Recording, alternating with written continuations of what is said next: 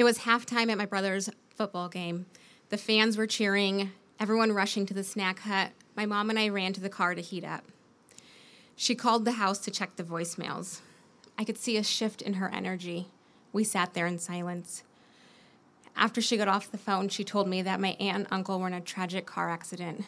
My three cousins became orphans. We got home, and I could see my dad pacing. I could see my parents pacing back and forth. I was only 12, and I knew my entire life was about to change. Now I have to pause in this part of the story, backtrack a few months prior to this tragic accident. We were in the process of getting custody of my second cousins, ages one and two, which means diapers, bottles, sleep schedule all change. Fast forward, within two weeks, our family of five kiddos and two parents became 10 kiddos and two parents. I was the middle child, two older, two younger, and now I was one of the older kids. My entire life changed. I was in junior high at the time and I had no siblings with me, and I loved having a safe space where I could leave the home and just be me. I went to high school and I had three other siblings, and I could see the competitive side of everyone striving for the attention of two people my parents. The rule in our house was get a job or join sports. And I wasn't about to get the job, so sports it was. And I am the least athletic person in my family. I was more consumed about the social events at the sporting events than the actual sporting events, but I wasn't about to get a job.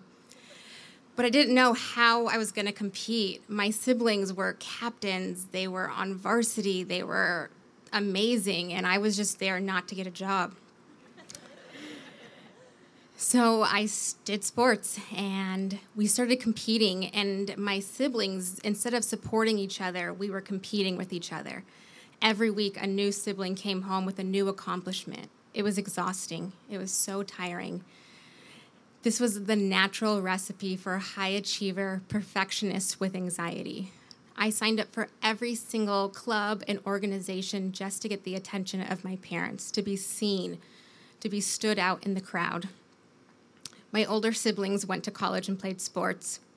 I went to college and I didn't do sports. And so my parents didn't visit me. So I did everything else to get their attention. I joined a sorority, I became an RA, I studied abroad. I was in every single club and every single organization, and it wasn't enough.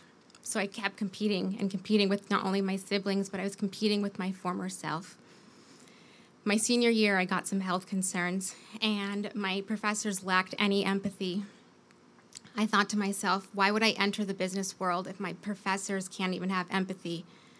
So I did an entire 180 and I decided to enroll into grad school as a counselor. So now this is the culture shock of my story. I went to the Midwest from Alaska and it was totally different. I was depressed. I had no friends. I had no family. I was alone and my life really suffered. I couldn't get out of bed. And if you know anything about depression, the idea of getting out of bed is depressing. I just sat there thinking, I'm going to lose my job, I'm going to lose my scholarship, but I don't even care because I can't even get out of bed. I decided I was going to work with a counselor, and she said the words that I can hear still to this day You have depression. I thought to myself, how am I going to be a counselor if I have depression? How am I going to be a counselor if I can't even help myself? This is where the pendulum swung. I went from depression, and instead of getting that sweet spot of balance, I swung all the way to the other side of anxiety. I channeled my inner high schooler and I enrolled in every single self help. I enrolled in every single conference. I enrolled in anything that could look good on paper. And then the compliments started rolling in. Wow, you're so put together. Wow, you make everything look so easy. Wow, you're so organized. And they were feeding my anxiety constantly feeding my anxiety. And I kept saying, I have to be better. I have to be better. I have to do better so my parents can see me. I came back to Alaska after I graduated. And if you've ever heard the saying, keeping up with the Joneses, well, that was the definition of my family. No, really, that's their last name, Jones. we were no longer competing for the scholarships or the sporting events. We were competing for who had the best jobs, who had the best houses, who had the best cars it was so competitive and it was to the point where it was no longer safe. I did this for eight years until I crashed. 2018, I had a huge party to celebrate me paying off my student loans. I was working two jobs, starting a business. The day after my party of paying off my loans, the pendulum swung again from anxiety to depression. I couldn't get out of bed. I thought, how am I supposed to tell people why I work so hard if I can't say, hey, student loans won't pay for themselves? I sat there and I thought, how do I get out of this cycle of depression to anxiety to depression to anxiety? I knew the life that I created was no longer sustainable or attainable. I was constantly striving to be better, to be more perfect, to be the best ever. It still wasn't enough. My parents still didn't care. I still wasn't seen. My accomplishments were just one of the week. At this point, I stopped. I looked inward and I said, Enough is enough. I decided at this point I was going to find my inner compass and truly heal. I healed my generational traumas, my own traumas.